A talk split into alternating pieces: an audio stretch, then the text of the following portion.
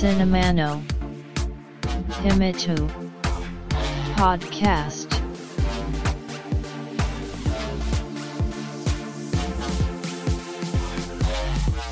This broadcast is made by Cinema Podcaster Fuji Walker お待たせしましたお待たせしすぎたかもしれません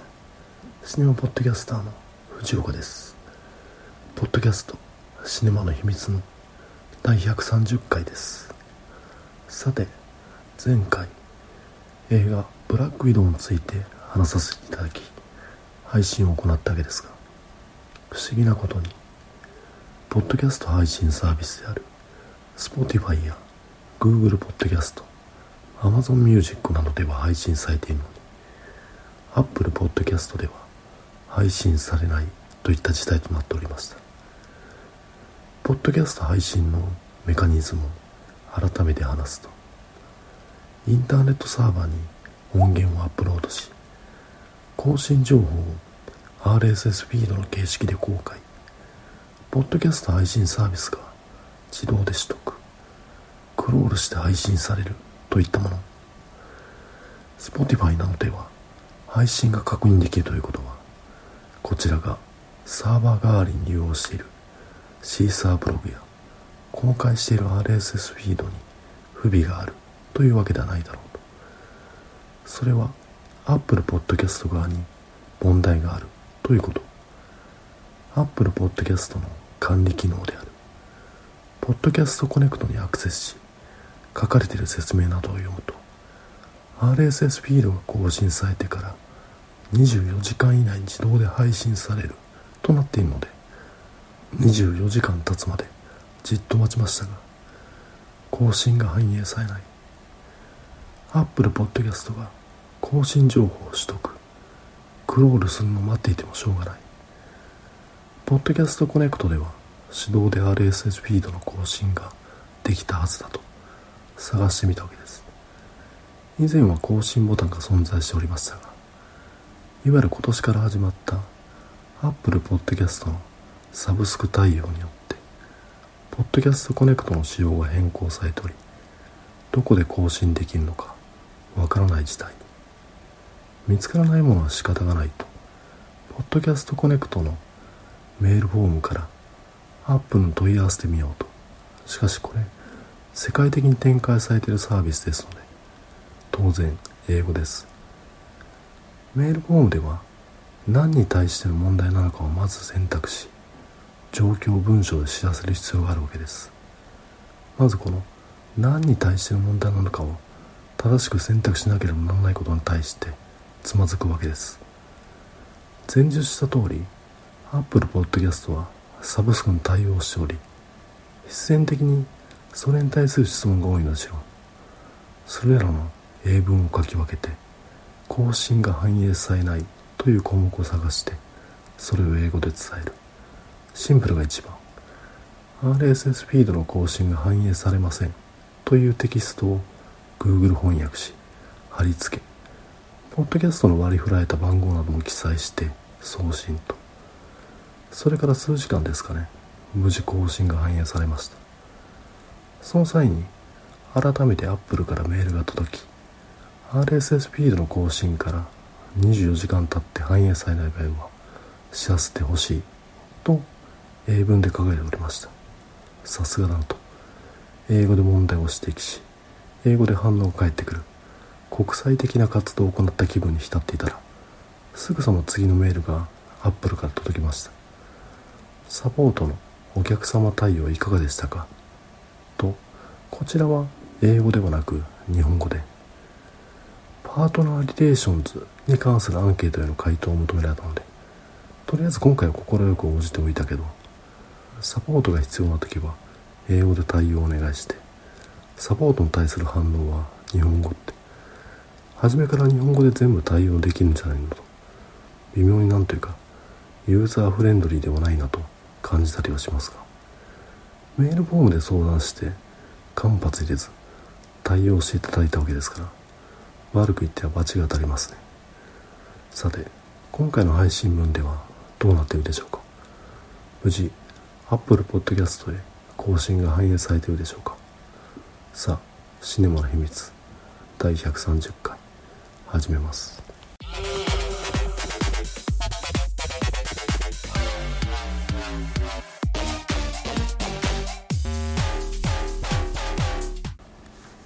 今回紹介したいドラマは「ロキ」2021年に制作されたアメリカドラマでディズニーの動画配信サービスであるディズニープラスで配信されている作品です。このポッドキャストは世界各国のニッチな映画などについて話すというのをコンセプトにしていまして100回以上も配信を重ねておりますがこれまでドラマ作品は取り上げてきませんでした。しかしながらマーベルコミックを原作にした実写シリーズである MCU マーベル・シネマティック・ユニバースの作品についてはこのポッドキャストが配信を開始した2016年から映画館で公開されるたびに必ず取り上げておりドラマ作品それもディズニープラスで配信される作品については映画と同じであるとみなしてこれまでワンダービジョンやファルコンウィンターソルジャーについて取り上げさせていただいております。このディズニープラスで配信される作品は MCU の仕掛け人であるケビン・ファイギが制作に名前を連ねておりそれまでのスピンオフドラマエージェント・オブ・シールドやネットフリックスで展開されたドラマディフェンダーズ関連と違って明確にクロスオーバーを意識しています。また MCU については前回配信分で映画ブラックウィドウについて話させていただきましたが来月には映画シャンチー・テンニングスの伝説が公開される予定ですのでこの数ヶ月の配信は MCU 成分が多めとなっておりますね。また世界で猛威を振るっている新型コロナウイルスの影響で止まってしまった MCU が再び動き出したといった感じを強く受けますね。さて今回取り上げるドラマ「ロッキー」の話ですがお話することとして言ってたことと違くないかといった疑問について話させていただきます。そのためにドラマ「ロキ」の大体の概要について共有させていただきます。本作のお話はというとディズニープラスの作品紹介によるとこんな感じです。アベンジャーズたちから逃げ出したロキは時空を歪めた罪により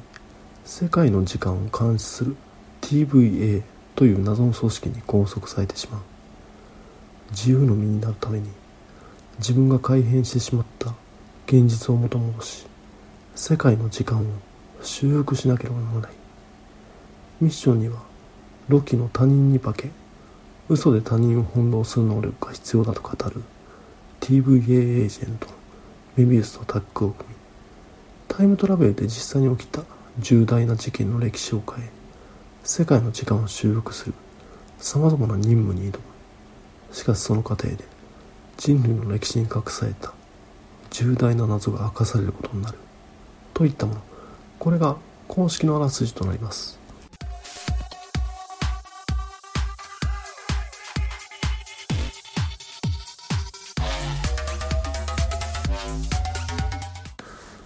主人公であるいたずら王子ことロッキー。を演じるのはトム・ヒドルストン。イギリスの名優を数多く輩出していることでも知られる王立演劇学校を2005年に卒業。本格的にロンドンの舞台へ出演するようになりイギリスの名優ケネス・ブラナーが演出する舞台も経験。それが縁となったか。ケネス・ブラナーがライフワークのように一時期制作していた2008年から始まる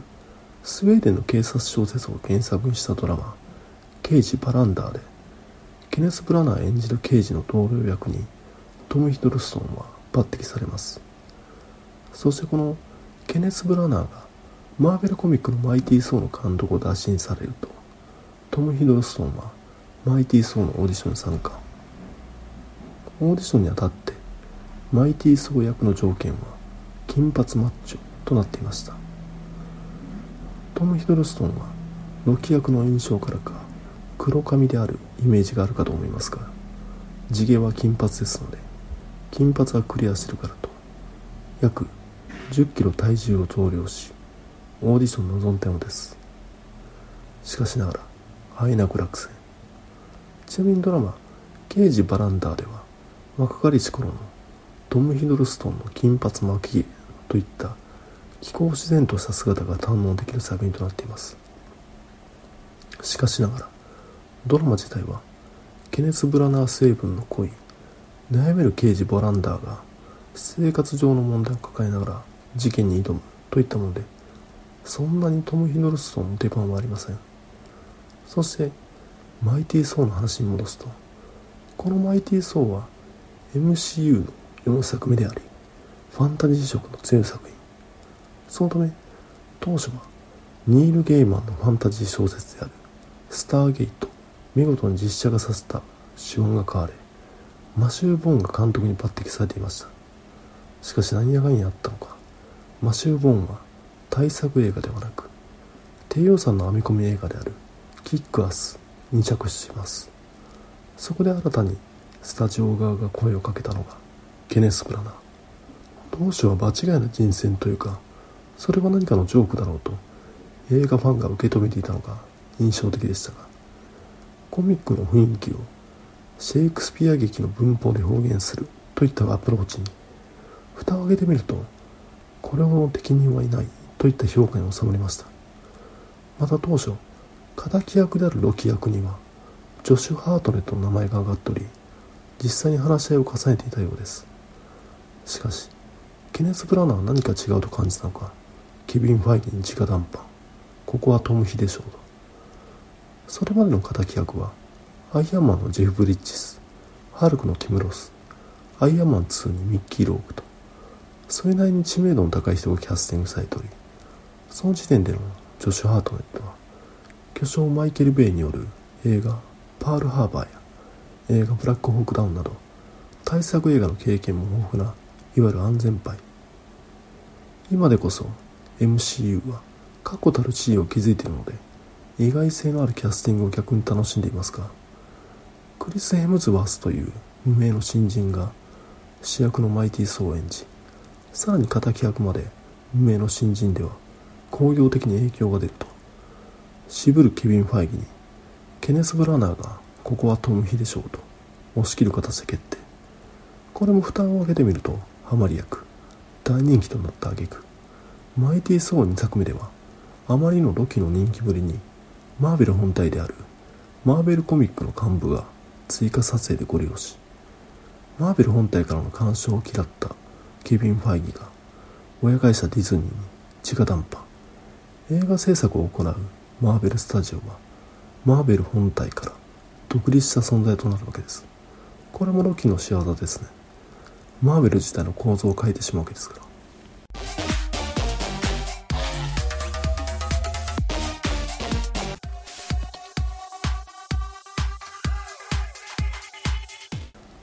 さてこれ本来は言ってたことと違くないか？といった疑問について話すつもりが横道にそれにそれておりますので軌道修正すると。本作6期は全6話で配信されておりますが当初言われていたストーリーはトリックスターであり容姿を自在に変化させる能力を持つロキが人類史のあちこちに登場して歴史上の出来事に思わぬ影響を与えていく。といったもので初期に公開された予告編ではボーイング72なのでフライトアテンダントに向かってウインクするロキが描かれておりこれは1971年に実際のアメリカで起きた D.B. クーパー事件が元ネタであるとされていましたこの D.B. クーパー事件は日本における3億円事件みたいなもので旅客機をハイジャックしたダン・クーパーと名乗る男が巨額の身代金を手にし飛行中の旅客機からパラシュートで脱出警察はもちろん FBI も長年にわたって消息をたどっていたが今現在未解決。このようにいわゆる歴史の謎や不思議な出来事にロキが干渉していたといったお話がドラマで描かれている。オーウェン・ウィルソン演じる時間管理局 TVA のエージェントであるメビウスとロキがコンビを組んでいわゆる人気ドラマ X ファイルのような一話完結型のお話が展開されると予想していた人は多かったと思います。これが第2話でとあるキャラクターが作品世界ではっきりと登場してからこれ違う話なんだと気づくわけです。トリックスターのように世界にいたずらを仕掛ける愉快なロキではなくむしろ世界の変化に対して悩みながらも柔軟に対応していくロキが描かれるといった。どこか中間管理職サラリーマンを描いたような雰囲気。まさか額に汗をかきながら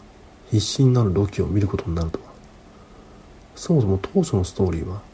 ロキが歴史に干渉するといった話ですが個人的にはドラマ X ファイルというよりはトリッキーにはアーチャー船長として知られるスコット・バグラ主演の傑作ドラマシリーズ「タイムマシーンにお願い」のような話になるのかなと予想しておりましたので実際の物語にはかなり驚かされました。ちなみにこの「タイムマシーンにお願い」はこんな話です。政府の国威実験に参加した主人公サム時間移動に成功するも元の時代に戻れなくなってしまう。自分のいる時間から別の時間へ移動するためにはその時間と起きる歴史的な事件を実現させなければいけない。サムは例えば空軍のテストパイロットとして音速の壁を越えたりアメリカ南部のラジオ局でブラックミュージックを開けたりとか毎回毎回難題に挑戦していくわけです。サムをアシストするのは未来のコンピューターであるジギーと友人のあるただしあるは時間の干渉の結果ホログラムだけが送られてきておりサムにしか認識できない。またこのドラマは主人公サムの精神だけが時間移動している状態でありその移動した時代の特定の人に乗り移ります。そのため主人公サムが鏡を見るとそこには女性が映ったりいわゆる黒人さんだったり老人だったりとするわけです。ここで主人公サムを演じるスコット・バクラの戸惑いのお芝居を堪能できるわけでこのドラマ「タイムマシンにお願い」をそのまま本作ロキにスライドさせると図らずも時間移動を繰り返すロキをアシストする。ポジションとして。オーウェイ・ウィルソン演じるメビウスとタラ・ストロンが声を当てている。ミス・ミニッツ。実際のところは全く違った話となっているわけで。おそらくこれ骨格は本作のショーランナーである。マイケル・ボルトロンが構築したんでしょうが肉付けを行った。ケイト・ヘロが当初の予定から大幅に変えたんだろうと。すでに本作はシーズン2の制作発表されておりますがケイト・ヘロンは離脱を表明しています。おそらくはシーズン2ではタイムマシンにお願いのような当初のコンセプト通りさまざまな歴史に干渉するロキが見れるのではと予想しております。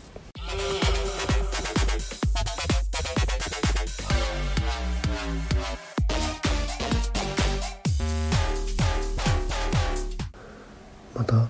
この本作「ロキ」の結末によって MCU がこれまで描いてきた作品構造を根本から変えてしまうわけですがこれマイティソー2作目でロキの出番を増やした余波で MCU が完全独立した存在へと変化したこととも奇妙な一致を見せてるなと。やはりロキというのは MCU が生み出した稀有なキャラクターでありそれはトム・ヒドルストンという役者だからこそ体現できたんでしょうね。当初の予定通りジョシュア・アートネットがロキ役だったら多分こうはなっていません。ジョシュア・アートネットはハリウッド対策に嫌気がさし2010年頃に活動を休止し復帰後は低予算映画を中心に活動しています。また彼の活動休止期間は映画「アベンジャーズ」の撮影時期と被るので超人ハルクにロキがビタンビタンされるという名場面も見ることはなかったでしょう。そしてこれ本作を楽しむ前提として MCU における時間の概念を理解する必要があります。過去を変えても現在変わらない。過去は現在になり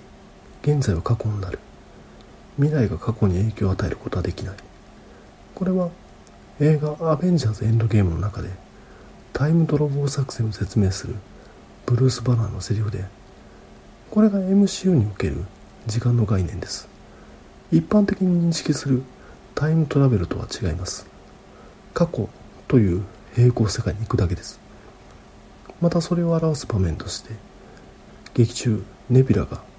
過去のネビュラを射殺しますが彼女は消えません。平行世界は自分たちの世界と分岐した世界でありネビュラを失った平行世界は従来の MCU とは違った世界になっていくわけです。この過去改変で未来が変化しないというのは映画作品としては独特のもので結構飲み込みづらいものがあると思うんですが今回話しているドラマ「ロキ」で改めて時間を管理する組織 TVA が登場し時間の概念を復習してくれます。今後の MCU 作品においてはこの平行世界。いわゆるマルチバースが重要な位置を占める。と言われておりそういった意味でも外せない一作なんではないでしょうか。ちなみに自分もここら辺の時間の概念が飲み込みづらかったりはしますがドラマ「ロキ」を通してなんとなくは理解できるようになりました。それだけで本作おすすめです。ちなみに本作の作品分数はトータル284分と MCU の一連のディズニープラス作品と比較すると他の作品は5時間超えですので今のところ一番短い作品となっております。なんとなくですがこれってシーズン2の配信が決定したことにより後半割愛したのかなと感じております。まあシーズン2が早く見たのはもちろんですが今後展開される MCU 作品が楽しみになる一作であることは間違いありません。しかしこのポッドキャストの性質上ネタバレを避けると本当に本編について何も話せないんですね。びっくりする展開の連続だったというのがそのことで分かっていただけると幸いです。改めて本作おすすめです。Podcast Cinema no Himi 2 Woki e tag no come so ya go e ken Domata she war iTunes Store no review CSAP blog no commento Tumblr no mail form Twitter account at Cinemana Himitsu Ma de One ga ishi mas こんな感じでロキ紹介させていただいたんですがどうでしょうさて先日閉会した東京オリンピックの話を少し閉会式見ましたかね？8月8日の日曜日。夜8時から約2時間半の生中継。国旗掲揚から始まって選手入場。東京スカパラに表彰式。追悼からの東京温度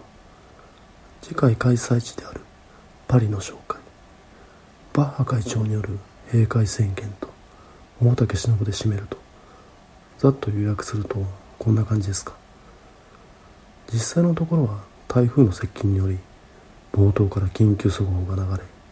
途中から各地の被害状況を表示する L 字放送に切り替わるなど式典を落ち着いて楽しむ雰囲気ではないなと感じたのが正直な感想なのと DJ 松永などを呼んでいるならアイヌ民よ沖縄のエースさ盆踊りとなだれ込むくだりでは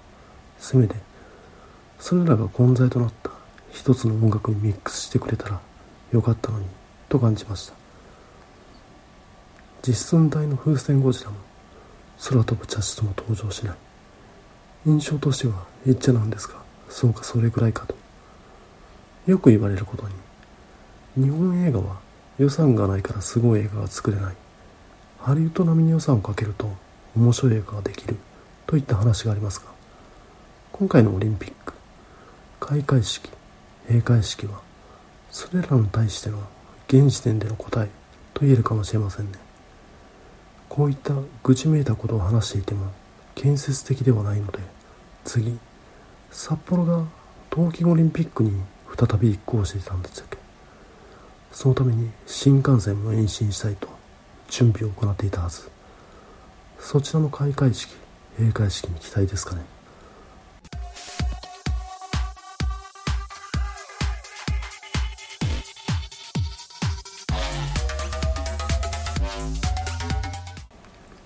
さて、このポッドキャスト、シネマの秘密、ポッドキャストは、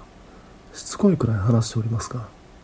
中年男性がボソボソと映画のことについて一人で話すといったコンテンツとなっています。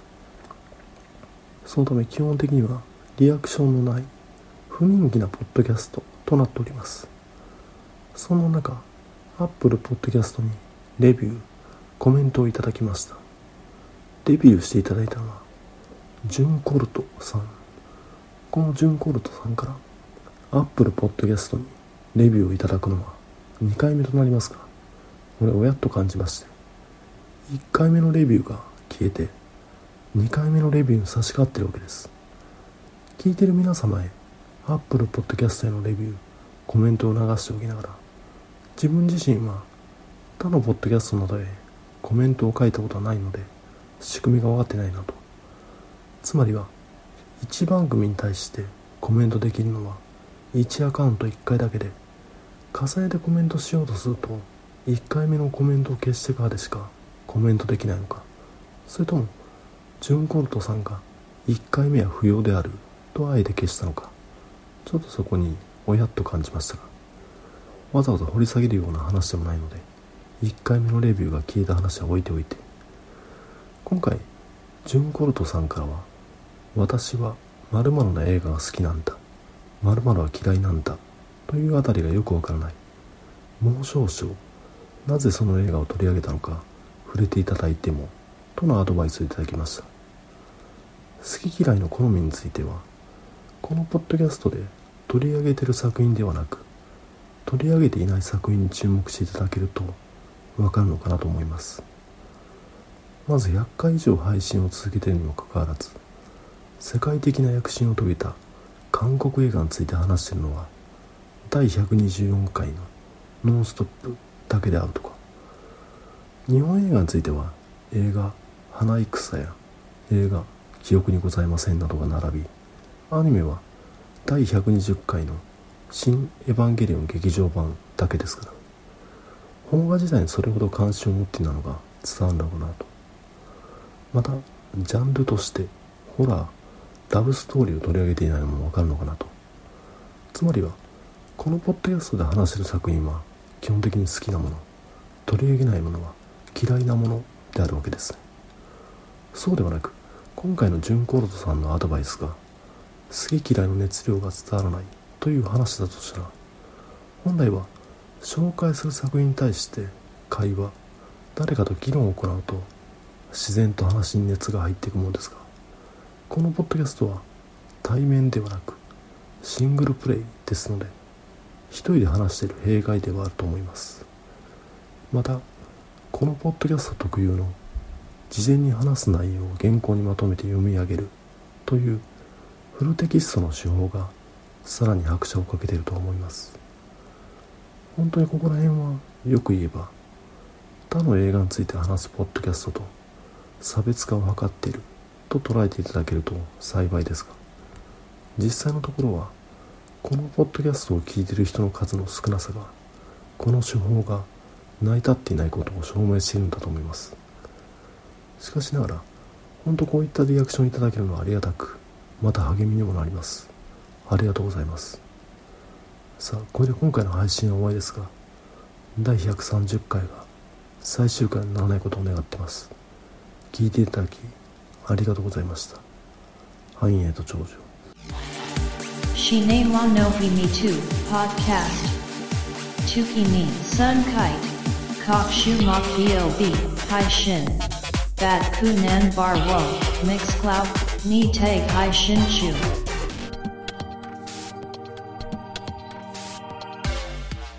In to enjoy the next broadcast distribution.